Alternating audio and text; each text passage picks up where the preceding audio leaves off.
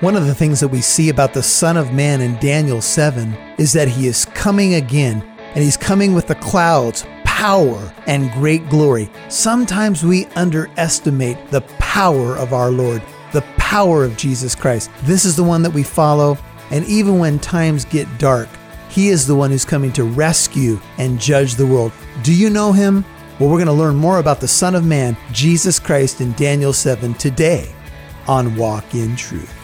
You're listening to the teachings of Pastor Michael Lance. It's our goal to build up believers and reach out with God's truth to all people. Now, here's Pastor Michael.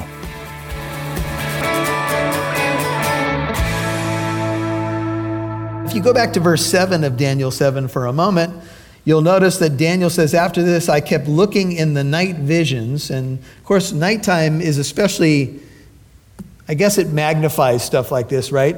You know, if you, have, if you wake up from a nap and it's a daytime nap and you kind of have a, a scary dream, it's one thing. But if it's in the middle of the night, isn't it a little different? It's a little bit more weird, spooky, perhaps. He says, Behold, a fourth beast. And this is um, the dominant beast of this chapter, is the fourth one, and a kingdom that emerges from the fourth beast. And that beast was dreadful, terrifying, and extremely strong. Now, the other beasts, remember, were regular animals, but this beast has large iron teeth. It connects to the iron legs in uh, Daniel 2. It devoured, it crushed, it trampled down the remainder with its feet. It was different from all the beasts or empires mentioned prior to it that were before it. And it had ten horns. Now, many have done studies historically on whether you could find a 10 horn um, kind of connection to the Grecian Empire under Alexander the Great and how that kind of devolved, and even in the Roman Empire. And I think it, it's a grasping really at straws to find a symmetry there because I do believe that what we're seeing is from Daniel 2 to Daniel 7 is we're seeing something that's going to be there at the end of the age. And we see a connection here, which I want to remind you of, which is important to see in terms of the timing of these things. Notice in verse 9. Let me get a little bit of water because I already feel my throat going. He says, I kept looking until thrones were set up, and the Ancient of Days, we believe here the Father, took his seat. His vesture was like white snow the hair of his head like pure wool. Some of you will remember Revelation 1:14 similar descriptions of Jesus because they share divine attributes. Yet you're going to see a distinction in the persons but a similarity in descriptions of their nature or their glory because we do believe in a triune God. And so his vesture like white snow, hair of his head like pure wool. You can write down Revelation 1:14. His throne was ablaze with flames, and its wheels were burning, were a burning fire. If you're interested in looking at a parallel passage, I won't go there tonight. It's found in Ezekiel chapter 1, verses 13 through 21, where when Ezekiel sees the throne of God, he sees wheels and fire and these mysterious movements of uh, what's going on there. It, it's a very intriguing passage, and it has some connection to uh, verse 9 of Daniel 7 a river of fire was flowing and coming out from before him, before the Lord. Thousands upon thousands were attending him. There's other descriptions in other passages that speak of angels who attend the Lord. Myriads upon myriads were standing before him. The court sat, the books were opened. Now, in order to, to anchor ourselves in a historical timeline, we do know that at the end of the age, uh, the books will be opened. And uh, this is Revelation 20. This is verses 12 through 15. It says, I saw the dead, the great and the small, standing before the throne, and books were opened, and another book was opened, which is the book of life. The dead were judged from the things which were written in the books according to their deeds. Now it goes on to say, The sea gave up the dead that were in it, death and Hades gave up the dead which were in them. They were judged, everyone according to their deeds and death and Hades were thrown into the lake of fire. This is the second death, the lake of fire. And if anyone's name was not found written in the book of life, Sad, but here it is. He was cast into the lake of fire. So you can see at the end of things, at the end of the book of Revelation, there's similar language to Daniel 7, which tells us that this is taking us all the way to the end. Notice in Daniel 7:10 it says the court sat after God is uh, described here in similar language to Revelation 1 and even Revelation 4 and 5. The court sat, look at the end of verse 10, the books were opened. Then I kept looking because of the sound of the boastful words, thank you, which the horn was speaking. I kept looking until the beast was slain, its body was destroyed and given to the burning fire. As for the rest of the beasts, their dominion was taken away, but an extension of life was granted to them for an appointed time. So we have identified the horn, the arrogance of the Antichrist. You can go back and listen to last week's message if you missed that. And I kept looking, and we pointed out that sometimes when we're reading tough stuff, we're going through tough times, we need to keep looking. And in the night visions, and behold, with the clouds of heaven, one like a son of man was coming.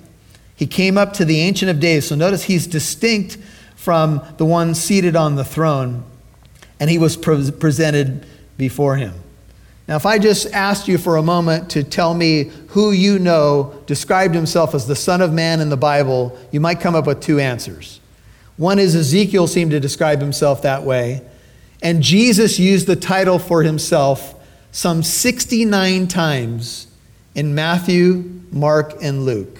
69 times. In fact, to my recollection, you can go back and check me on this, I think he only described himself as the Messiah once from his lips. And that's in the book of John, chapter 4, in interaction with the Samaritan woman. But other than that, over and over again, Jesus identifies himself as the Son of Man, directly quoting or taking us back to Daniel 7 13 and 14. So if you want to understand the title that Jesus uh, appeals to the most as you study your Bible, it's this one, and it's from this place. One like the Son of Man was coming. He came up to the Ancient of Days. Would you notice in verse 13, he was coming with what? The clouds of heaven. He's described as the Son of Man coming with the clouds of heaven. Uh, James Boice comments. He says, There are many titles for Jesus in the New Testament. He is called Lord, Christ or Messiah, the Good Shepherd, the Bridegroom. He's the Alpha and the Omega, the beginning and the end. He's the first and the last. Many titles of God the Father are given uh, to him. He is the great I am.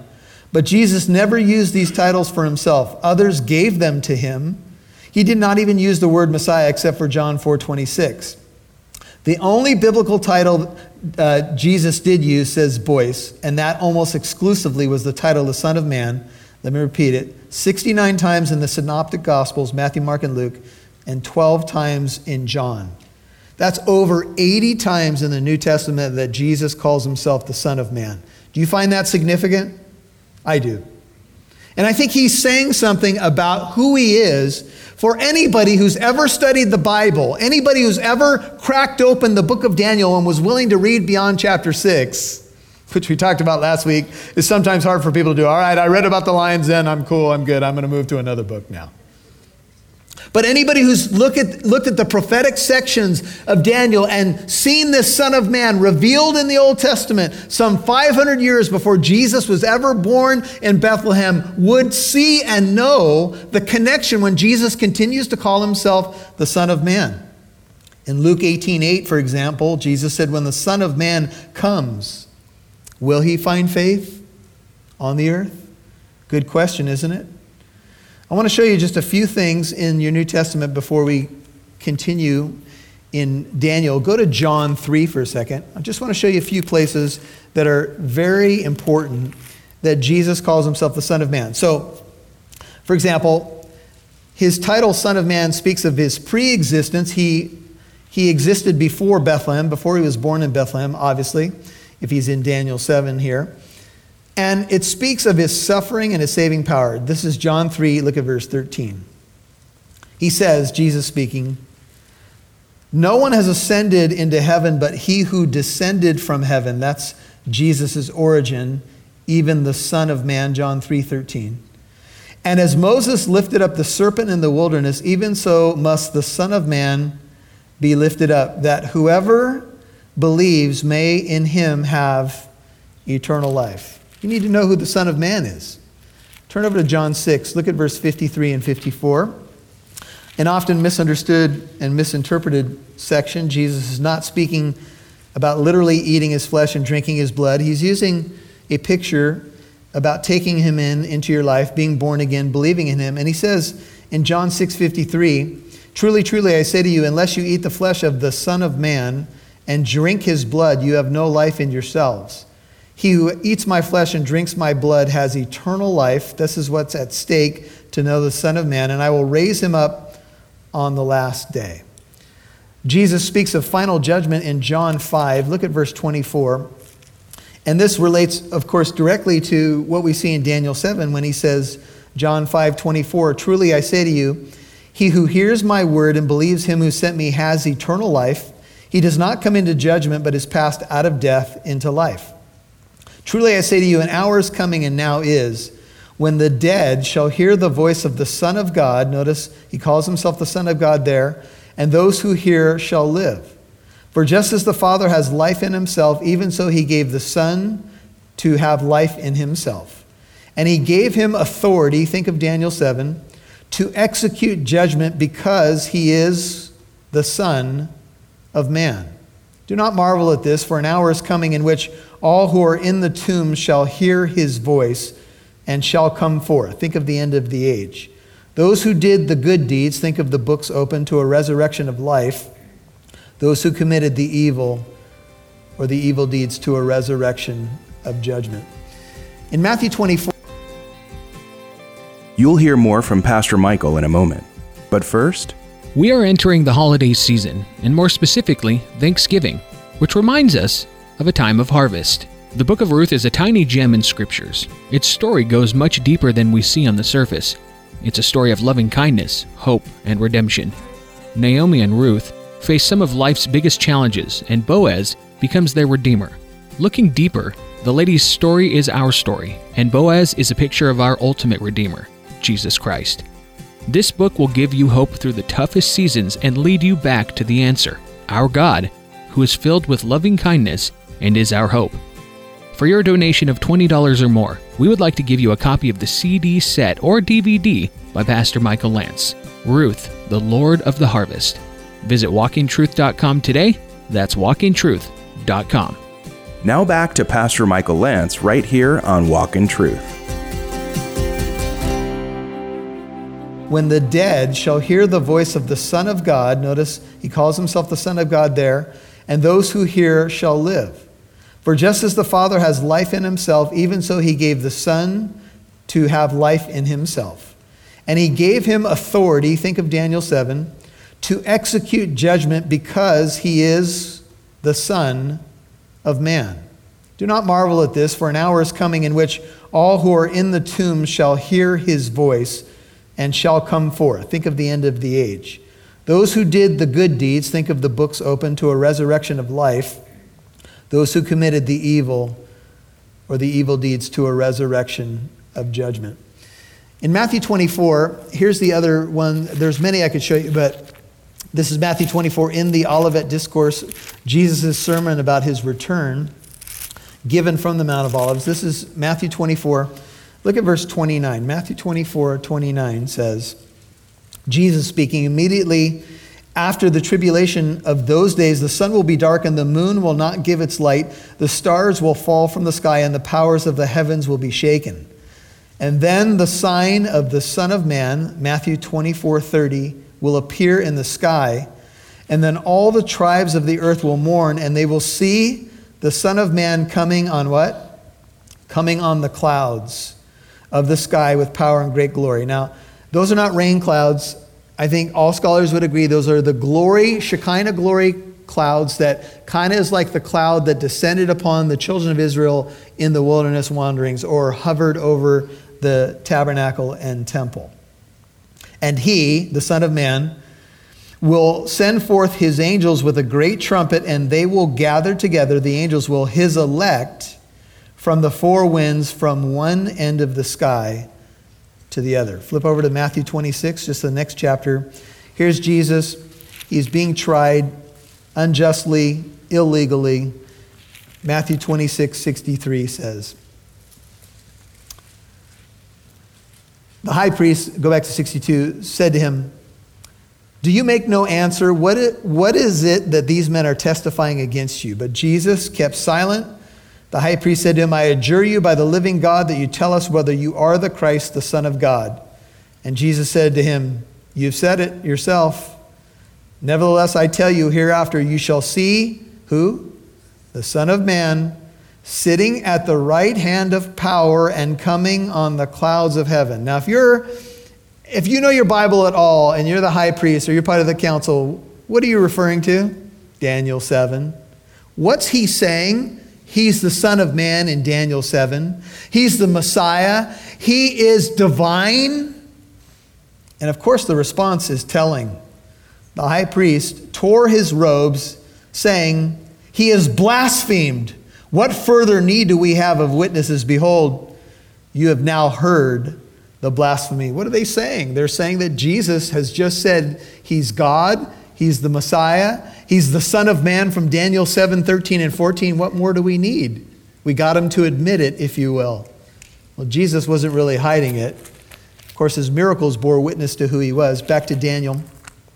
And so we see the throne, we see the timing is interesting as you try to navigate, if you've been studying and reading through some of the commentaries on Daniel, and you see the different views and you see the different scholars wrestle with it, you have to see that the return of Jesus Christ is in the midst of these descriptions of this last beast.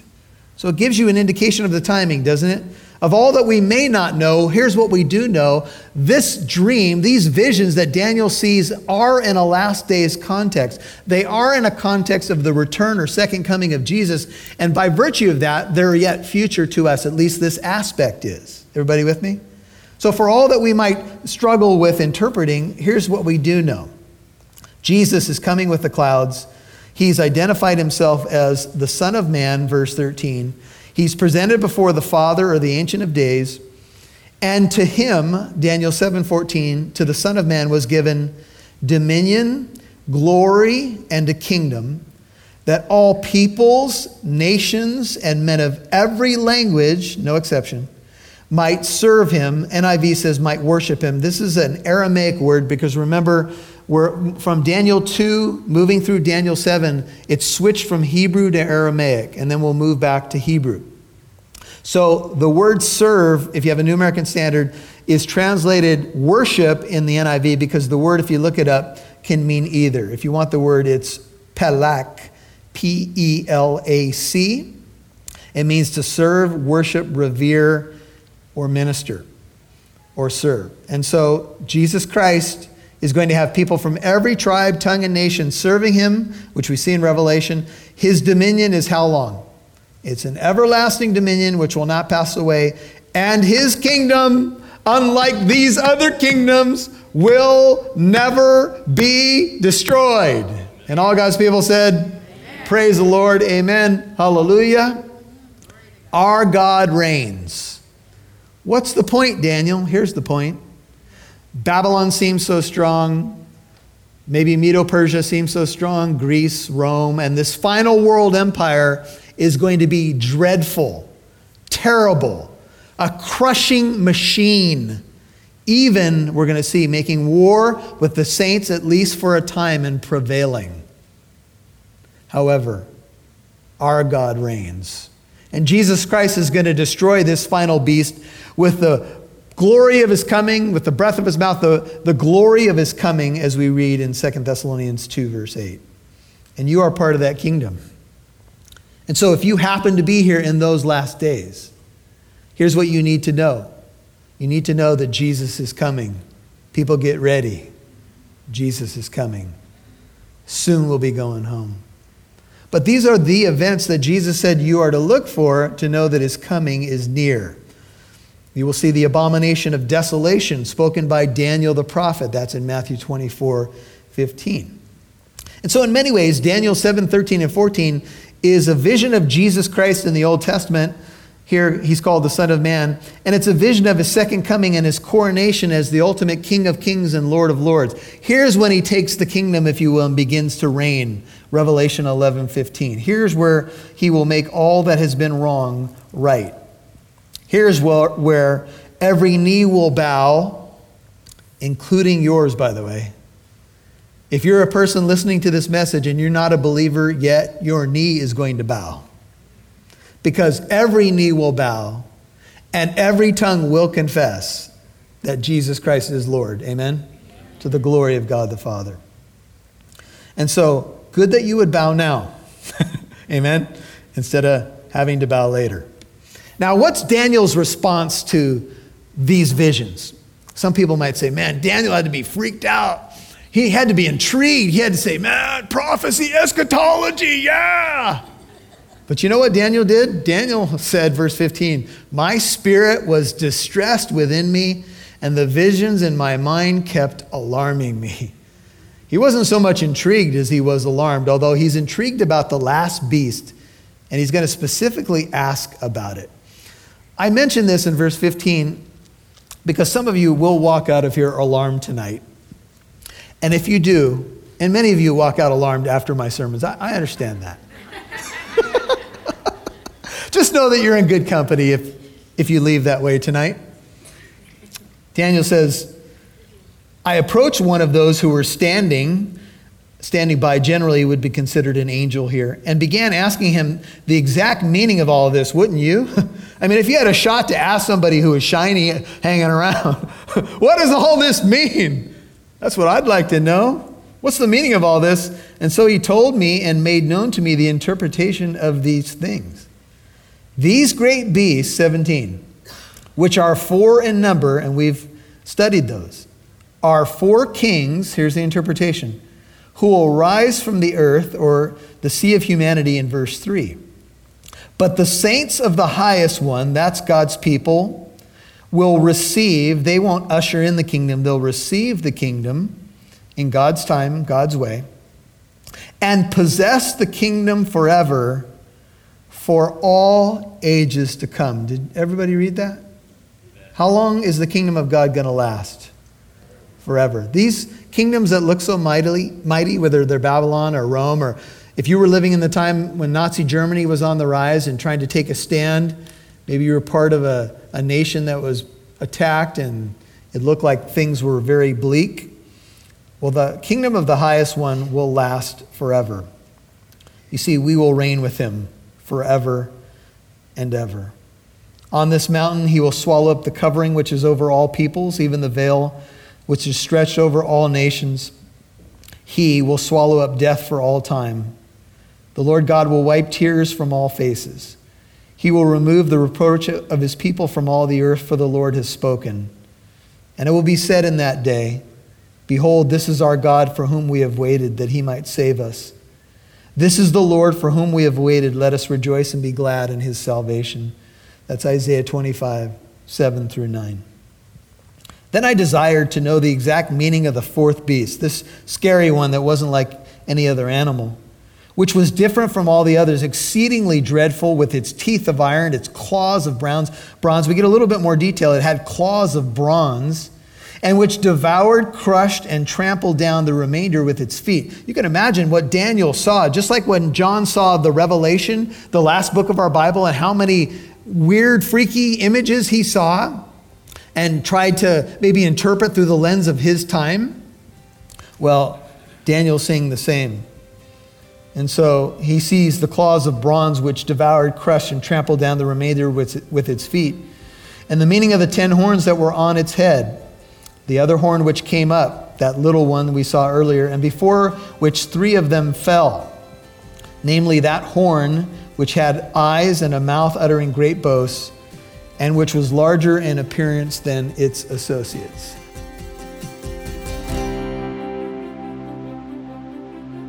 Hey guys, it's incredible that we're entering the holiday season now, coming up on Thanksgiving. It really makes you think of the time of the harvest.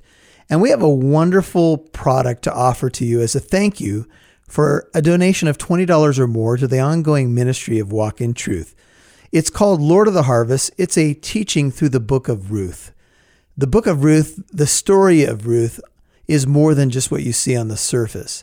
It's really a story of loving kindness, hope, and redemption as Naomi and Ruth face some of life's biggest challenges, but meet a kinsman redeemer named Boaz.